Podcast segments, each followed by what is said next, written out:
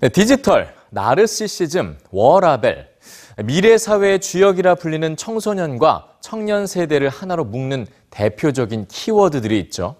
이 밀레니얼 세대들은 실제로 어떤 생각을 하며 살아갈까요? 오늘 뉴스지에서 만나봅니다. 이름도 직업도 생각도 서로 다른 사람들.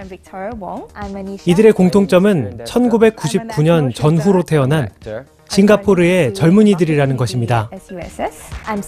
한 시대가 끝나고 새로운 세기가 시작되는 시점에 태어난 이들을 밀레니얼 세대라고 하는데요.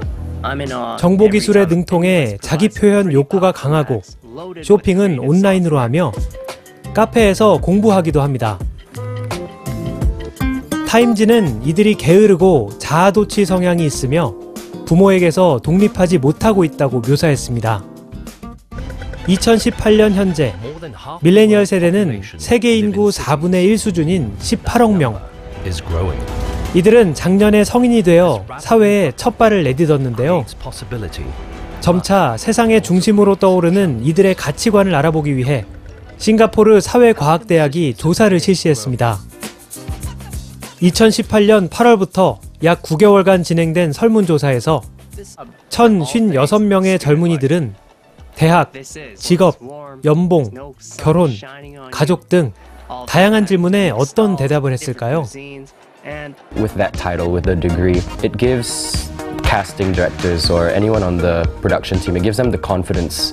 A lot of people say that salaries don't matter, but ultimately, you're gonna need money to sustain yourself. 학위 취득 목적에 대해서는 좋은 조건에서 결혼하고 더 높은 연봉을 받기 위한 것이라는 성향이 대체적으로 강했습니다. 또한 예상대로 SNS를 하지 못하면 상실감을 느끼며 SNS를 통한 교류를 선호하면서 소셜미디어에서 영향력 있는 사람을 팔로우하는 경향이 강했습니다. 하지만 더 깊은 이야기를 들어보면 차이를 보이기도 했는데요. Unlike the rest of my peers, I do not want to go to university.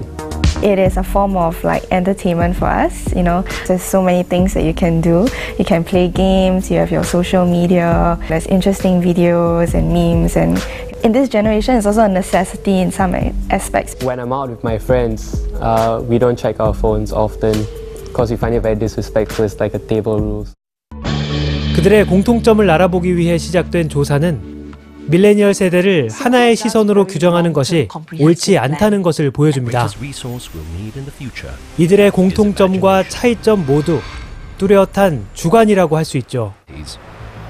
밀레니얼 세대와 함께 사는 사회에서는 그 어떤 시대보다도 편견과 고정관념을 버리고 진정성 있는 대화와 다름을 인정하는 태도가 필요할 것 같습니다.